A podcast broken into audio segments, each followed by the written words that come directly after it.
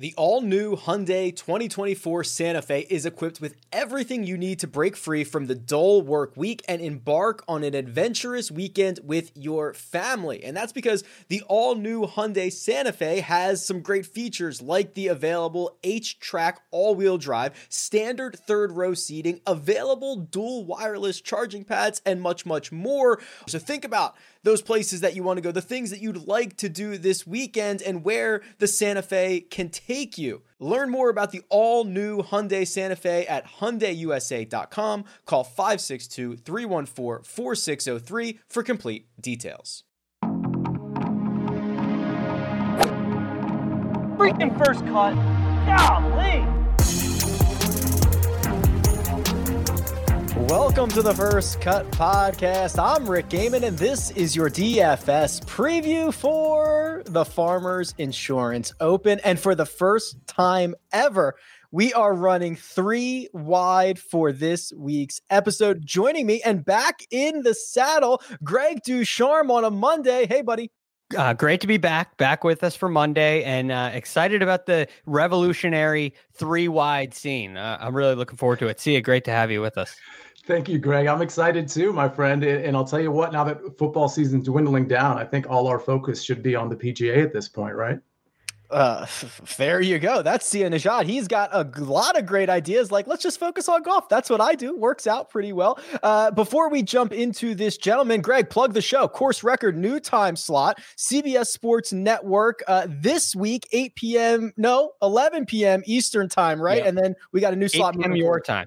Yeah, 8 p.m. my time. Forward, right uh, it, it, it, moving forward, it's going to be a seven o'clock for the most part. Um, course record with Michael Breed, CBS Sports Network, Mondays, 7 p.m. It moved from 11 a.m. So we're really excited about that time slot. And um, the Sports Network has a golf block that's starting uh, during the during Monday evening. So Monday is going to be the golf day on CBS Sports Network. Which, to Sia's point, I mean, let's just talk about golf. Let's talk about the PGA Tour. That's what's going to be happening over there uh, and over here as well. So lots going on on Monday days. Um, it fires me up. Oof gives me the warm and fuzzies. Let's turn our attention to the Farmers Insurance Open for this week, gentlemen. And see Sia, same thing we had last week two course rotation, the North Course and the South Course in play at Torrey Pines. The South Course, that's the one everybody knows. That's the one in the video games. That's the one where we've had the US Open. That's the one where all the great Tiger putts have come from. It's the South Course. That'll get three rounds. But the North Course, after the redesign a couple of years ago, is no longer a cupcake. Uh, it's got a three hole stretch called the Undertow, which is one of the most difficult three hole stretches on the PGA Tour. So scoring, see Sia, birdies, they're certainly not going to be as frequent as we saw last week which is kind of a relief, you know, because not just last week, but the week before that. I mean, when, when you have, I don't know, maybe I'm old school. I, I don't like to think that I am, but I, I don't really love seeing like, you know, um, a six under be, you know, an average round. You know what I mean? Like I, I, want the golf course to kind of push back a little bit, and I think we're we're finally going to see that this week and in, in the coming weeks leading up to the Masters. So I, I'm actually quite excited for it. Yeah, Greg, that's the one thing that um, I I like the scoring. I don't mind it as much. I know others dislike it more than I do. The one thing though is when your guy shoots like a 64 in a round and doesn't make up much ground on the field, you're like, oh my god, like what's what do I got to do around here? Right. You love seeing your guy shoot 64. You just don't want everybody else to shoot 64 too. But I'm I'm with you, Rick. I I like seeing birdies. Um, but at the same time, I appreciate that the fact that golf's an outdoor game. So I like seeing birdies. I like seeing more difficult tests like this. Um, and you may see some good scores this week. We've seen a winner get to 21 under and Justin Rose, but for the most part, you're more likely to see something between 10 and 15 under par. Now, the the South Course was the seventh last year. It was the seventh toughest uh, course on the PGA Tour. The North Course was the 33rd which uh, I didn't get a chance to see how many courses they played last year, but 33, that's somewhere close to the middle of the pack. So not uh, to your point, Rick, not a cupcake. Still yeah. plays easier than the North uh, or than the South rather, and, and still plays under par. Yeah, usually get like 50 courses or something like that. So 33rd would be yeah, a little little bit easier than average. But I'll tell you what, they used to be in the 40s. That used to be a super. That used to be a rollover, right. and and it is getting more difficult. Uh, the other thing is we're back on POA this week. So uh, these greens, and and I I can speak a bit from experience uh, playing Torrey Pines as as much as I have. They're, they're hard. I, I mean, there are there are nuances. Uh, Mark told us last night. You know, uh, you're going to miss. There's going to be guys who miss five foot putts. It's going to happen this week, especially as the day goes on. That POA it starts to it starts to bloom a bit, and it can cause some some bumpy rides for for balls in their endeavor towards the cup. So keep that in mind. There's going to be some short putts missed, but gentlemen, I want to start at the top of the player pool. And we've got five golfers over $10,000, led by Jon Rahm, then Rory McIlroy, Tony Finau, Xander Schauffele, Patrick Reed. Sia, will kick this to you first.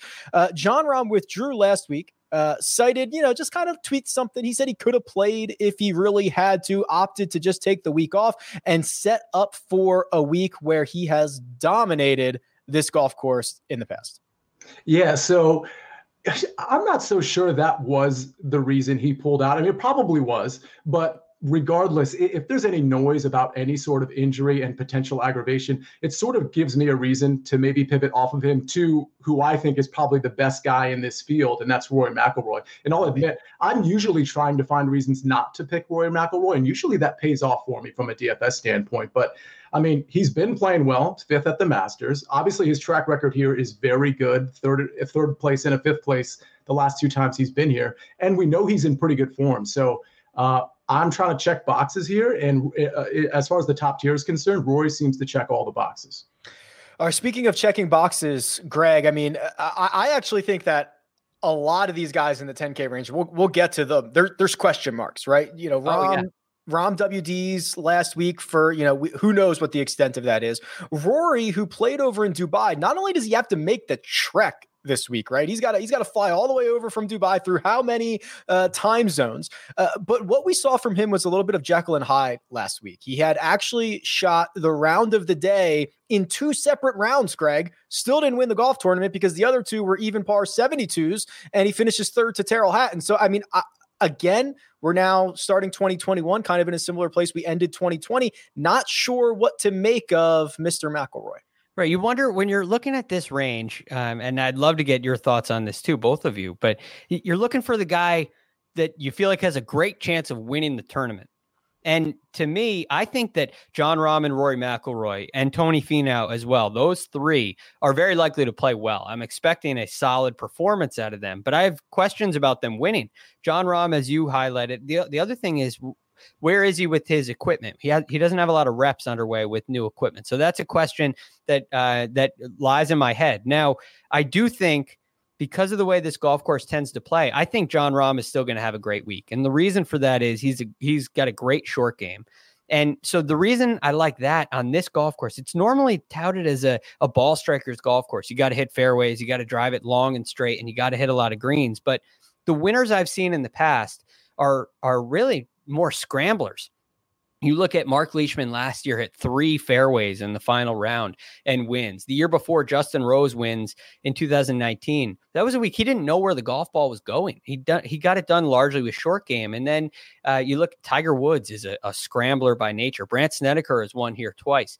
I look at this golf course as one where you can scramble your way around because it's so difficult. Because guys are going to miss fairways. They're not easy to hit. Guys are going to miss greens. They tend to get really firm. And I think Jon Rahm's short game is going to go a long way. Now, to that point, Patrick Reed is another guy that I really like this week. And he's played well here in the past. He's uh, tied sixth last year, tied 13th the year before that, tied 23rd the uh, the year before that. I think it's a golf course that suits him well, and a scrappy competitor. I think is going to have a great week this week.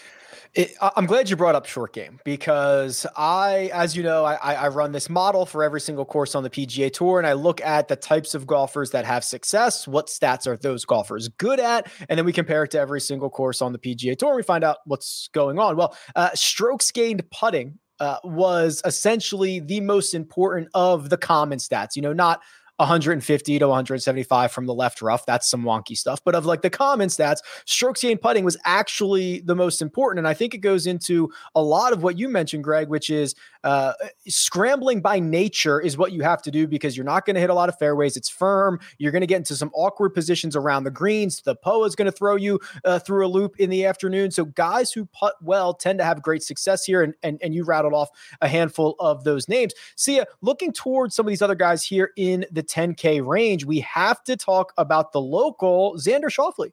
He's told us he's played Torrey Pines a hundred times, at least a hundred times in his career. But in competition, it hasn't been all that good. Five it's, starts here. Yeah, it's crazy, right? Five starts, a top 20, uh, T25, excuse me, and four missed cuts. It's shocking. It's shocking, especially someone of the pedigree of Xander Schauffele. And, it, you know, it's one of those things where – you know when you're at the casino and let's say you, see a roulette wheel and it hits like red five six times in a row and you're like well this next one it's probably going to be black right? But then it's red again and then it's red again. And i feel like that's what's going on with xander. Like I don't know when the right time is to pick him. I mean maybe it's this week but do i personally want to take that chance? Probably not I I think this is such an interesting week because Torrey is consistent, Greg. I mean, usually plays similar, right? You're going to be penalized if you do miss the fairway. You're going to need to be sharp around the greens. You usually get a similar uh, type of field here. So you'll see guys who have really great records, and you'll see guys that have really poor records. It's it's almost like it's so consistent that these guys can't necessarily flip a switch if it doesn't fit them. And by all accounts, or at least by five years worth of results, this is not a good spot for Xander. No, and and it doesn't make much sense. But sometimes a home game in golf is hard. We don't have a lot of these. Um, and if you've ever played your own course, your home course in a tournament, expectations tend to go way up, and it just puts a little bit of extra pressure on yourself. Conditions get a little firmer, a little faster this week. I mean, if you go play Torrey in a normal week, I, I don't know exactly. You would know better than me, Rick, how fast the greens are, but they they change when you get into a farmers insurance open when you get into a us open especially they're going to change they're going to get faster and that changes the reads on your putts so because these greens have so many different levels and shelves and um, you'll have tucked pins there's a lot of heart-shaped greens out here where there's a back left pin and it's behind a bunker and you got six to cover and if you go to the middle of the green well there's a ridge there. So now you're on the wrong tier. And it just it, it gets difficult and it puts pressure on that short game and putting and the best way I could describe it for Xander is he he plays it more often when the conditions are maybe a little bit slower. And so the putts look and respond and play a little bit differently. And, and maybe that's one of the reasons why uh, he he struggles that is not an uncommon sentiment by tour players. Uh, I think we've heard. I'm going to butcher this. I know. I actually think it was Paul, Ryan Palmer at Colonial uh, made this point where he's like, "Yeah, I play Colonial all the time. It's my home course. But when you throw up the grandstands and you get in tournament like conditions, it's different. It's just not how I'm used to it. Yeah.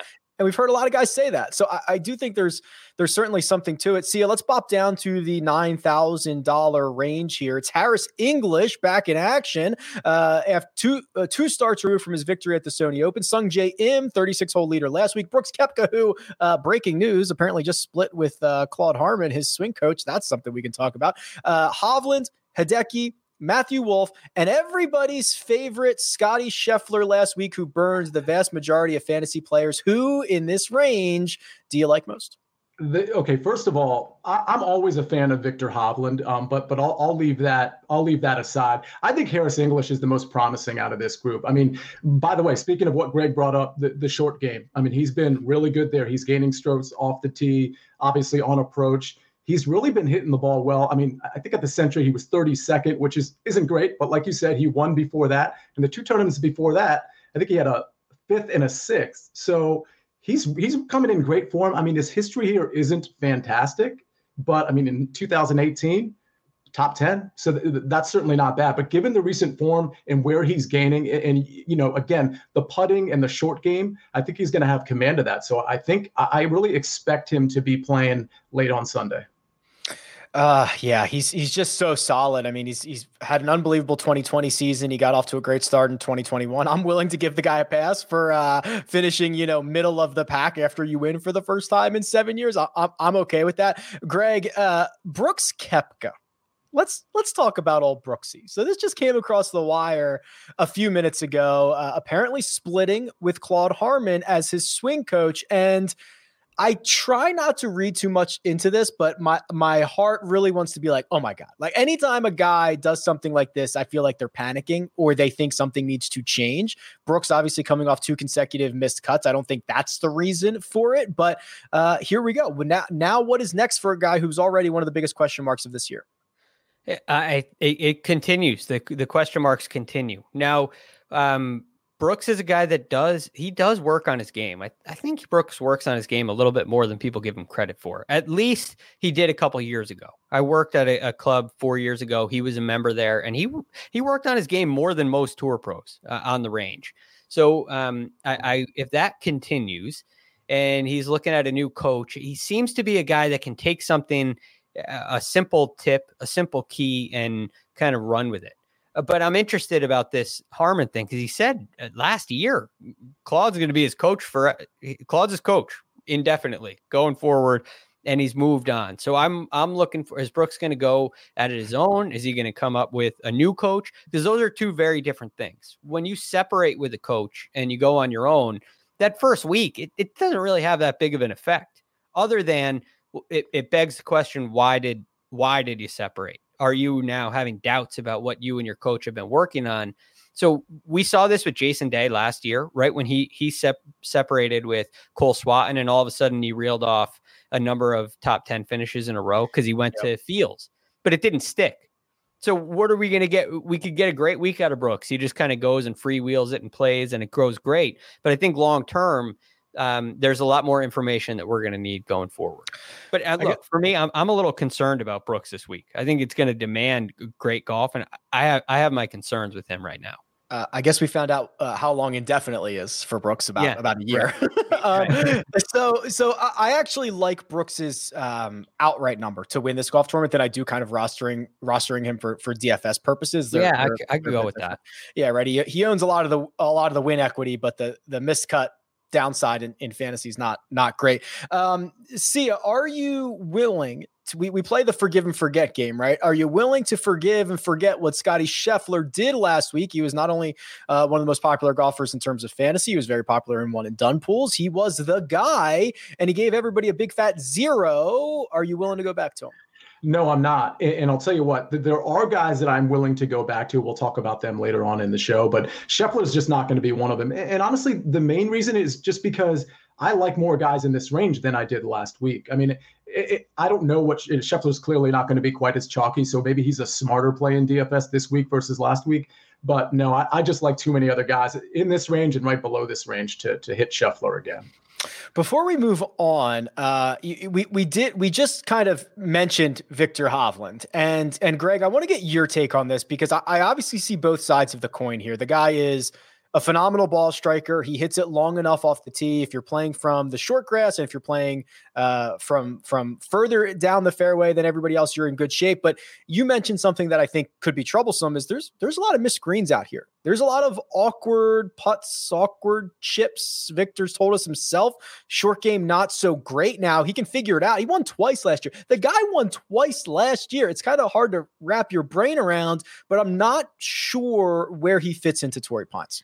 I understand. Yeah, I understand completely what you're saying. I, I look at he um, and Matthew Wolff as well, and mm. I have my questions in that area for both of them. And and look, they're aggressive players, and they can make a ton of birdies, and they can also they can play hard golf courses really well. It's not at all what I'm saying. It's just this course, the greens, the way that they're sectioned you have to kind of take one of two approaches. You're going to be really aggressive and try to get it on the right shelf, or you're going to try to just hit it on the green. Oh, and by the way, when you do that, when you make that aggressive play, you're going to miss some greens. You're going to hit great shots that miss greens. Um, but when, if you that's, take that's what I tell people. I hit a lot of great shots, but I just keep missing these greens. Yeah, look, and that's that's Torrey, right? You just say, look, oh well, it's because I play Torrey Pines. That's uh, um, so. If you kind of take your medicine and hit it to the middle of the green, and now you're left with difficult putts all day. And these guys are just trained to make birdies. So I worry a little bit about the short games of these players. That being said, especially with Hovland, because uh, of where his game has been, I think he's always a solid play. I just, I'm not licking my chops uh, and no hard eye emoji right now for Viktor Hovland. I don't think he's a fade, um, but I prefer like Hideki Matsuyama to me. I, I actually prefer this week over Hovland. Yeah, I uh man, I I, should have pulled this up before we started. I wanted to kind of see results at Torrey in like the first couple of starts because Hovland's played here once. Sia, he missed the cut. Scottie Scheffler's played here once. He's missed the cut. Wolff's played here once. It was a T21. It's it's even harder, I think, to try to model out or project the young guys, especially at a place that I I, I do think Torrey requires some level of inside information, insider knowledge. And some of these courses, they just show up and it's like, ah, I'll just I'll just pick apart birdies all day long. I don't think that's what happens here. So I I wish I would have pulled that up, but I, do think that experience matters. Yeah, uh, I totally agree, and I, I think we're going to see that with, with a lot of our picks as as this kind of matriculates. We're going to see a lot of people that we're picking have like decent course experience in terms of like one, two, three years under their belt. So I totally agree. In fact, once we get to the 8K range, I mean, there's a, there a couple guys I like uh, that aren't super popular names, but their their course history here is absolutely fantastic. Uh, there is definitely some course history in the 8K range. We are going to get to that, ends the 7K and the 6K range. But first, we're going to take a quick break and hear a word from our partners. It's a really fine line creating workout clothes that are great in the gym and workout clothes that are also great to look at outside the gym. And Vuori has threaded that needle. They are designed to work out in, but they don't look like it. They don't feel like it. And it's incredibly comfortable stuff, whether you are running, training, swimming, doing yoga, running errands, lounging around the house. It really doesn't matter. These are versatile clothes. You'll find me often in the men's Sunday performance jogger because I, I like the jogger situation that goes on down at the bottom, but they're very comfortable. Uh, they've got a little bit of a shorter inseam, so they're not as bulky as as other pants or other joggers that I have seen out there, and I've really enjoyed how they work both in and out of the gym. So now here's what you can do for for our listeners. Uh, first time purchasers are getting 20% off. All you have to do is go to vuori.com slash first. That's V-U-O-R-I dot com slash first. Again, not only will you receive 20% off your first order, but enjoy free shipping on any US orders over $75. And here's my favorite part free returns. Yeah, go check it out. Vuori.com slash first and discover the versatility of Vuori clothing. Take your business further with the smart and flexible American Express Business Gold Card. You can earn four times points on your top two eligible spending categories every month, like transit, U.S. restaurants, and gas stations. That's the powerful backing of American Express.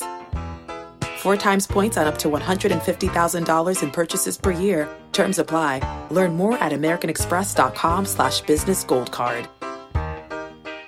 And we're back. $8,000 range. Siwoo Kim, our latest winner on the PGA Tour. Bubba Watson, Mark Leishman, all the way down to Rickie Fowler, Louis Oosthuizen. And there are course history names in here. Greg, I'll start with you. Uh, who in this range are you most excited about? I've got a guy in this range that's won this event twice. How about that? Um, well, that's won it. That's won it twice. Oh, what do you got? Brandt Snedeker? Jason Day, right? Oh, I think Jason Day's won it once. Is he? Is he? Twice? Okay, you know you know better than me. I'll, I'll, but I'll I do like. so Jason Day is interesting to me, um, and there's a couple reasons, kind of similar to what Brooks Koepka has going on. He uh, is making some changes, right? Jason Day's got um, a mixed bag of equipment uh, going this week. Um, no longer with just TaylorMade, so he's got a mixed bag. We know that he's got a new swing coach in um, in uh, uh, uh, Chris Como. So I, I, think there's some very interesting things going on with Jason Day, and I'm I'm watching him closely. And in fact, I, I think he's going to have a good week. I really like Jason Day because it's a, the kind of golf course he knows how to score on. Um, so I, I like him. The other guy that I really like in this range is Ryan Palmer, and Ryan Palmer has been playing pretty well of late. Um, he, he came in fourth at the Sentry Tournament of Champions. He has a nice course history here, um, a, a, couple of top 20 finishes. I think he was tied 13th two years ago. And he's he's got this uh, kind of smooth way about him. It's a really smooth swing. He drives it really well. He hits a ton of greens of regulation. I know that's going to be a challenge this week, but he this year is hitting over 73% of his greens this week. And he converts those. He makes a ton of birdies. He's second on tour in birdie average. So combine those two things, I think you're going to get a great week out of Ryan Palmer. He's probably my favorite play in the 8K range, and I like Jason Day as well. Jason Day won this event in 2015. He won it in 2018. He had a runner up finish in 14. He finished fifth in 19. So a lot of great vibes around here. I do uh, really like the Ryan Palmer call. I mean, uh, even even the T21 that he had last year, I would argue it was better than that because I'm pretty sure he played in the final group on Sunday and he shot like a 75 and finished T21 and it wasn't his day, but for three and a half rounds, he, he played awesome. Uh, yeah. Sia, let's throw this over to you because we've got defending champion Mark Leishman in this range. We've got uh, Rickie Fowler, who we are waiting for to wake up. I mean, there's just a lot going on here. Yeah, well, we talked about Rickie last week, Rick, and I was like, no, no Rickie whatsoever. Don't try to convince me. But, you know, I, I kind of was wrong a little bit, right? Because last Friday, he was really, really good. And he showed, he flashed a little bit of that old Rickie that we, you know, we think he is. Uh, with that said, even though his price is really reasonable at 8000 on DraftKings, uh, I'm just I'm not going to do it. I mean, he's he's going to be a fade for me until I see some consistency, but I got to say I absolutely love the Ryan Palmer play. Speaking of of just value, I mean, 8200 on DraftKings. This guy was was 7000 when he came in fourth at the Sentry. Then he gets priced up to 9200 just, you know, 5 days later and and basically middles out at the Sony. And now he's like sort of back down to a price range I think is is going to be palatable. I think from a DFS standpoint, he's going to be really popular because listen, everybody's going to look at his recent history, everybody's going to look at his course history, and everybody's going to look at his strokes gained metrics and his ball striking is fantastic. So it's just one of those things that like it's going to be it's going to have to be like chalk you're going to eat as opposed to bad chalk because I do expect him to have another great tournament. I'll throw in one other guy that doesn't grade out super well uh, in terms of the you know the metrics. Uh, Cam Smith, I mean, he hasn't been very good lately either. I think he's more suited for maybe like a tougher course than, than the last two he's been on, which have been more of, of the resort variety. So I think Cam Smith is a guy that that will have a lower ownership percentage that could win you a DFS tournament. I do like the idea of Cam Smith grinding for sure. I, I do think that uh, he's not going to win something at 25 under, but 11, 12, 13. Now we're now we're talking kind of Cam Smith's range. Greg, I want to get your opinion on on one guy. So it's Billy Horschel. And little anecdote here: we have this guy. I uh, I believe his username is uh, Tokyo Swan, who is a very loyal uh, viewer of this show. Greg, he he he's uh, responds to a lot of the tweets, and this guy is Billy Horschel's biggest fan, and I see it all the time. And I'm finally like, I got to look into this Billy Horschel guy and see what the heck's going on. What what's happening here? Seventh at Sony. That's the last time we saw him. Fifth at Mayakoba. He has two top 10 finishes here in the last five years. He is different from the style of golfer that I usually like, Greg, because Horschel is going to rely on a flat stick and you're going to have to hope it gets hot and you're going to have to hope that the rest of his game holds it together. But we talked about how important putting is this week and having a lot of these, you know, we'll call it 12 footers to save par and things like that that can keep the momentum of your rounds going. I don't hate Billy Horschel. You know, he is a guy that leaves me scratching my head all the time Billy Horschel because he there are a number of courses, especially when we get into summertime, when you get to um, some of those courses where it get like I think of him in New Orleans. I think of him playing really well um, at Wyndham. I think of him playing really well at some of those like uh, like 3M Rocket Mortgage. He, his name always pops up in my head of, of a guy who I think is going to have a great week. Um, and and then even in the spring, like RBC Heritage seems to be a great tournament for him. And so I always wonder with Billy Horschel, he, what does he do really well? And it and you look at his his statistics, it, it, it is putting. And so what we see here at this golf course is he has two top tens. One was in 2019 uh, and the other was 2016, a tied eighth and an eighth place finish. Um, and and he's made a number of cuts, seven out of ten cuts he's made. So it's okay course history here. And this is the thing about putting being important. You have to have a great putting week, but that doesn't necessarily mean you're going to rely on putting. If that makes sense. It it you you are going to rely on putting, but I don't necessarily love guys who are just strictly relying on putting going into the week. It's one of those things where like a Jon Rahm is a great ball striker, but he's also more likely than most to have a great putting week. So I like that. Now I know he's the highest priced player in the field, number two ranked player in the world. I understand the difference here, but I think you understand my point. It's I, am not loving Billy Horschel because I think there's questions about his iron play and his uh, and his driver more so than say a Ryan Palmer or somebody like that. who also has a, a great short game to to back it up. One of my favorite moments at Torrey Pines. Do you remember that year where things went sideways? I think it was 2016, and it was like 40 mile an hour winds. It was like raining yeah. cats and dogs. I think I don't know if they finished on Monday or whatever. Uh, but this was when Brandt Snedeker won after making the cut on the number last year. He, Patrick Cantlay almost did it last week. He made the cut on the number and he uh, got in before the bad weather came, and then like no one shot under par after that, and he just winds up with the trophy. But there was a moment I can't remember who Billy Horschel was playing with, but somebody drained like a 50 foot putt in these ridiculous conditions. And all you see in the background is Billy Horschel running around with his hat on backwards like this. Like it's so funny. I'll have to find the clip and tweet it out. It's like my favorite moment ever. Uh, you guys won all- a FedEx Cup too. I mean, he's he's yeah. a great player. Yeah, it's it's so good. So I'll have to I'll have to tweet that uh that clip out. Uh seven thousand dollar range. This is very interesting Sia. We have another very popular golfer from last week in Sam Burns that burned everybody. Uh, we've got uh, Emiliano Grillo and Jordan Spieth. Jordan Spieth back making his 2021 debut in this range. Uh, where will you be allocating your resources this week? First of all, I'm very mad at you for being so convincing last week on Sam Burns because, of course, I jammed him in a couple lineups too, and I was like, Rick, in in in my defense, the guy shot like a 66 on Friday and looked phenomenal, made an eagle. That was the Sam Burns we wanted. It was the fact that he shot a rusty 77 on Thursday and played himself out of it. That was that was the bad stuff. Well, no, and honestly, that, that's the point I'm ultimately going to make because he he did show why we picked him on Friday as opposed to Thursday. And listen, he has weaknesses in his game, but he also has strengths as they relate to this course, the South course in particular. Uh, obviously, we know he's long off the tee. You know, his his approach game isn't bad. Short game could be a little bit better. But given how he played on Friday and the fact that we liked him last week, uh, I don't think it's appropriate to be like, oh, he's a complete fade now. I mean, I think you have to take whatever your analysis was last week. If it can be applied to this week, which it absolutely can, then I think Sam Burns is a smart play. As far as other guys I like, I think Sam Burns is good. Uh, I think uh, Cam Davis is probably my favorite in this range.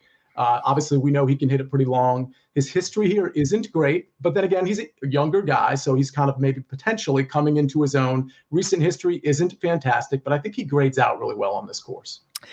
I I, agree with you on Burns. I think if you are taking one round into consideration, only one round to make decisions, that's probably the wrong way to do it. I'm not as warm on Cam Davis for this week as you might be, Sia, because and, I'm and I'm bullish on Cam Davis. I love the kid. He's got all the raw talent in the world. I think he's gonna be he's gonna be great for a long time.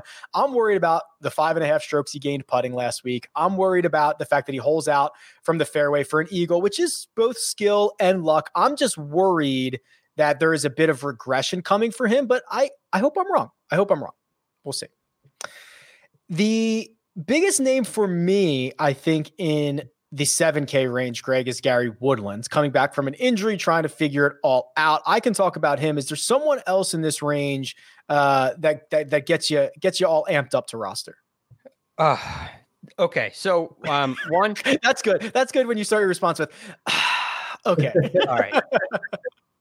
So the reason I do that is there are two guys that I'm just I want to be a little I want to be early on. I want to jump on the bandwagon. One is Jordan Spieth with with uh, after seeing Butch. I want to jump in there and I want to say, yeah, okay, look, Jordan Spieth is 7 Jordan Spieth is 7,600 on DraftKings and it's his first event uh, of the of the year, right? So I I really like giving him a chance here.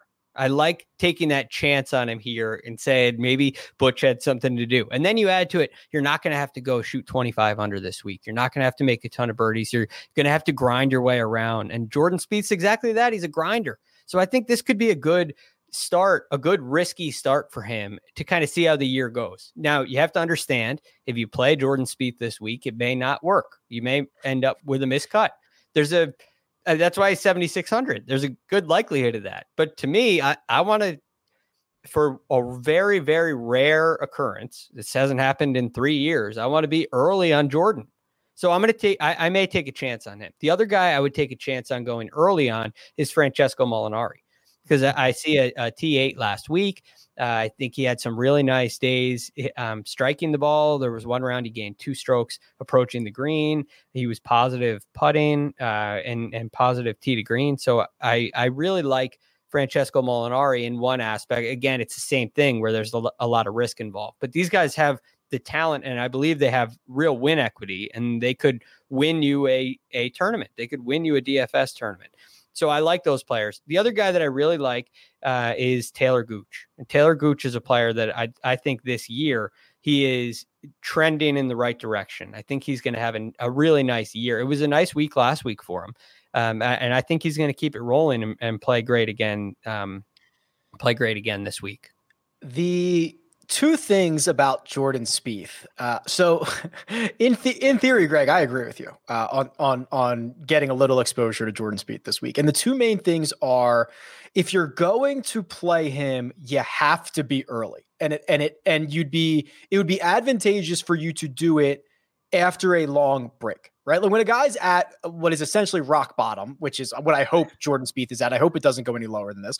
Uh, you want him off of a long break where he's been able to try to figure it out, work hard, all that good stuff. The other thing about it is, even if he becomes sixty-five percent of himself from two years ago or three years ago, he has more win equity than every single but everybody else in this range right? So I, I, think that's the the two sides of it.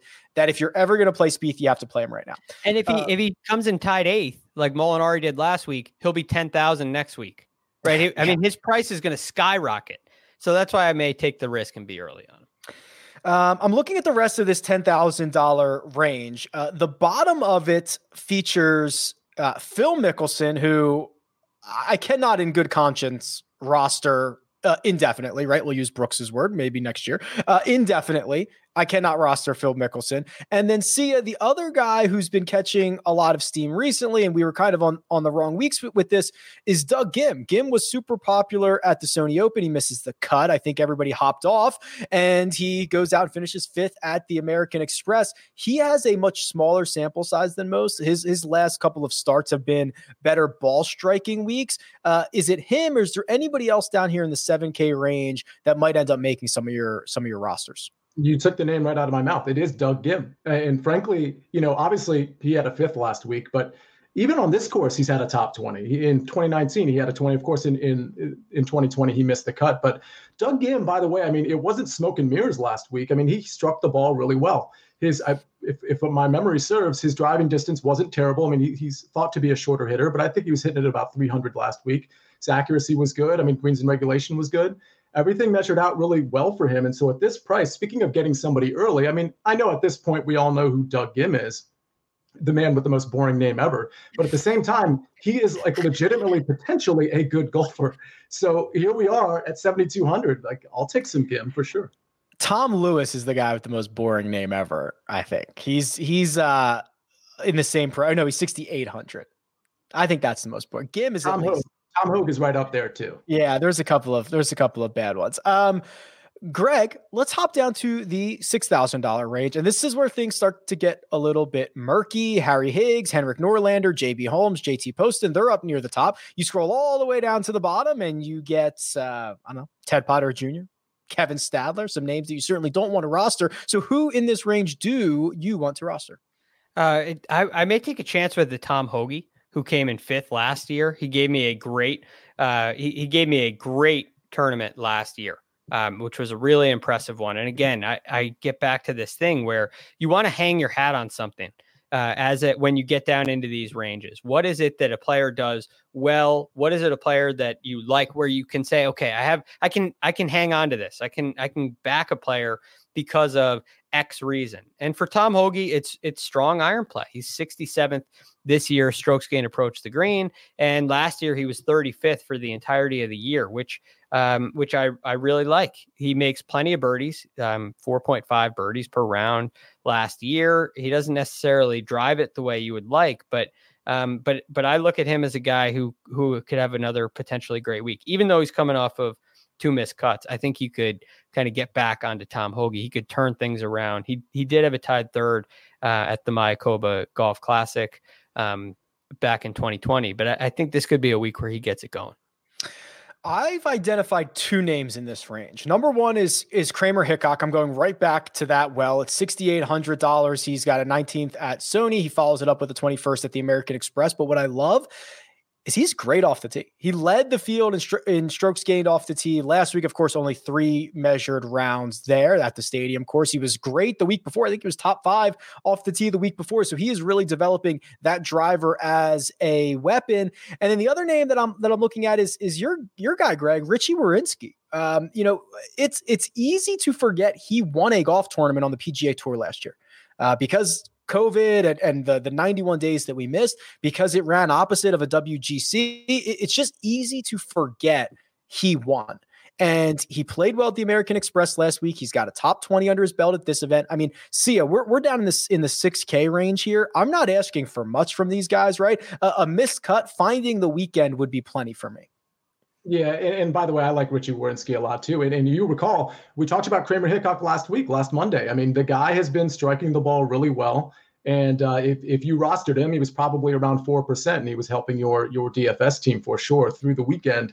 Uh, other guys I like. I mean, obviously, when we get in this range, we're kind of we're kind of punting, right? Um, I think Luke List, if he can get the short game in order, I think Obviously, he can hit it long. Um, he, he measures out well for this course in terms of a, a good course fit. I do like Luke List. Um, I like Richie Werenski quite a bit. And then if I'm going super deep punt, this is a guy that was kind of a fantasy darling maybe six, seven months ago. He was like somewhere in that hovering in that mid 7K range. And now he's in the low 6K range. Anybody want to venture a guess at this guy? Uh, I think I actually know the answer to this. Is it so because you said fantasy darling, uh, the only guy that I could attribute in this range would be Will Gordon. You are correct. Ah, nice. That's the other. I'm like, there's Very no way nice. anybody thought these guys were darlings. these other guys. Very nice. Uh, yeah, I mean, Will Will Gordon is is kind of interesting, and, and I wonder, and and Greg, you know, looking at the composition of this entire field, what what we started this show with is we were like, there's a lot of question marks at the top. There's a lot of question marks in the 10K range. I don't know if I'll end up kind of taking a, a stars and scrubs approach or if I will opt for a more balanced approach because of those question marks. I, I don't know if you have a hunch in, in, in potentially the right path to go here, but what do you think so far on a Monday afternoon? I feel I'm I'm feeling a little more of uh, of the balanced approach. Um, although Jon Rahm sitting there just kind of he just has my interest. It's just hard to it, it's hard to scroll past him. Um, it, so it's interesting. So I don't know. There's one other guy that I may take a chance with. I, I feel I'm feeling in this lower in the 7K, the lower 7K and the 6K range. Like you're punting is a good word. Um, but it, it feels like you're just kind of taking a chance and hoping. And if you go a little safer in the 7K range, or maybe you get somebody in the eight and you're looking for another six, I got one other guy I want to take a shot on. And it may be a Keith Mitchell. Now, uh, the reason tied 14th at the Sony Open, and Rick, we've talked about this before. Last year, we talked about this a little bit. He tends to do well on hard golf courses. That's he right. doesn't really do well. Like the Sony Open finish is almost surprising to me because that he typically doesn't do that. He does well um, on hard golf courses. Yeah, right. Short he won Honda, right? Didn't he win right, Honda? He won Honda. Yeah. yeah. at uh, I, I want to say at nine under. What is that sounds right? Yeah, because that's PGA National at eight, I think. Yeah, that's so, a, that's a, such a beast. Yeah, yeah. So I'm wondering if he may give you a good week, but again, it's just such a it's such a, a blind dart throw, and and I would go with one of those guys because Jon Rahm's so attractive. So mm. okay, Sia. Uh, balanced build or stars and scrubs it's definitely not going to be stars and scrubs. what I would say is it's kind of more of a hybrid approach. So, I mean, I, I like the idea of taking a star like a Jon mm-hmm. Rahm or a Rory McIlroy, and then just kind of maybe dropping into that low 7K range for one guy. And then you'll find from just a dollars and cents standpoint, you'll have plenty of money to take some of those middle guys in that 8K range, maybe even upper 8K range, depending on what you do in the 7K range. So, in other words, I might have to skip over, you know, most of the 9K range if I want to grab like a Rory. Um, but I do want a star. I do want say, they don't have to be in that top five or six, but I do want somebody that I think can win somebody in that top seven or eight because again, we are at more challenging courses and, and we're not going to see as many kind of lower tier names pop up on the leaderboards come Sunday, in my opinion. I like it. Uh, okay, gentlemen. Uh, I mentioned at the top the North Course now has the Undertow, which is a three-hole, very difficult three-hole stretch. That uh, when I played a couple of weeks ago, I think I was like three or four over, which not good, boys. Um, but I'm trying to think of what other stretches have names. So there's the Undertow, the Bear Trap, the Snake Pit, the Snake Pit, the Green Mile. Oh, the Green. I would not have remembered the Green Mile. The Green Mile is that it? I, I wouldn't even. I, I think you got two. I wouldn't have gotten Greg. Huh, there you go. Um, I, uh, there's got to be more. I you know, you got the the bear trap's the most obvious one. Um, yeah, I don't Amen know. Corner, I, Amen Corner. Oh yeah. it's almost hard to consider Amen Corner. It, that's like a class of its own, right? It, but I guess it is a, a three hole stretch. It's definitely the the most famous. But okay, don't you think I that's have... like a little bit above? It's like a, yeah, a tier above. Well, it's funny because uh, like most weeks, the the the the names that they put are kind of corny, but when you get to Amen Corner, you're like, oh, this is like this is this is it. Uh, I have I have the list up now. So uh, we the, the ones we named the horrible horseshoe. So that's colonial. That's yep. uh, three, what, four, and three, five. Four and five. Yeah. Uh, this one doesn't have a name. Doesn't have a name. Doesn't have a name. Okay, these are just the most difficult stretches, but not all of them have names. So we got them all, and then the horrible horseshoe seems to be the ones that are that are named. Sweet, love it, love it. It's good marketing. I, I completely agree. It's uh, it's it's corny, but I completely agree. The fact that I remember, I remember when they redesigned the North, and then they actually opened it up to like a naming contest. And I think if you if they picked the name that you put out, uh, I forget what you won, but it was like so many rounds at Torrey Pines and all this other stuff, which I thought was not only good for marketing, but now they you're going to hear it a hundred times on the telecast. It's going to be 100%. fun. Yeah. Uh, gentlemen, much appreciated. That's Sia Nejad. You can find him on Twitter at Sia Nejad. That's Greg DuCharme. You can find him on Twitter at The Real GFD. Producer Jacob, thank you very much. Behind the glass, you can find me at Rick Run Good. This has been the first cut, and we'll catch you next time.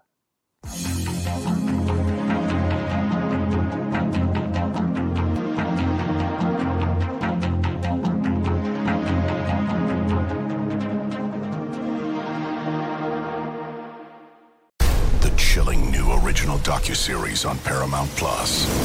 Why did he kill his family? The answer lies across the ocean in a woman named Sylvie. She's a can model. Where desire leads to deception. I ended up spending twelve and fifteen thousand dollars a day. It was addictive. I can't get you out. And obsession leads to murder. Who did this to your family? You can't really maintain a fantasy forever. Control Alt Desire. Now streaming on Paramount Plus.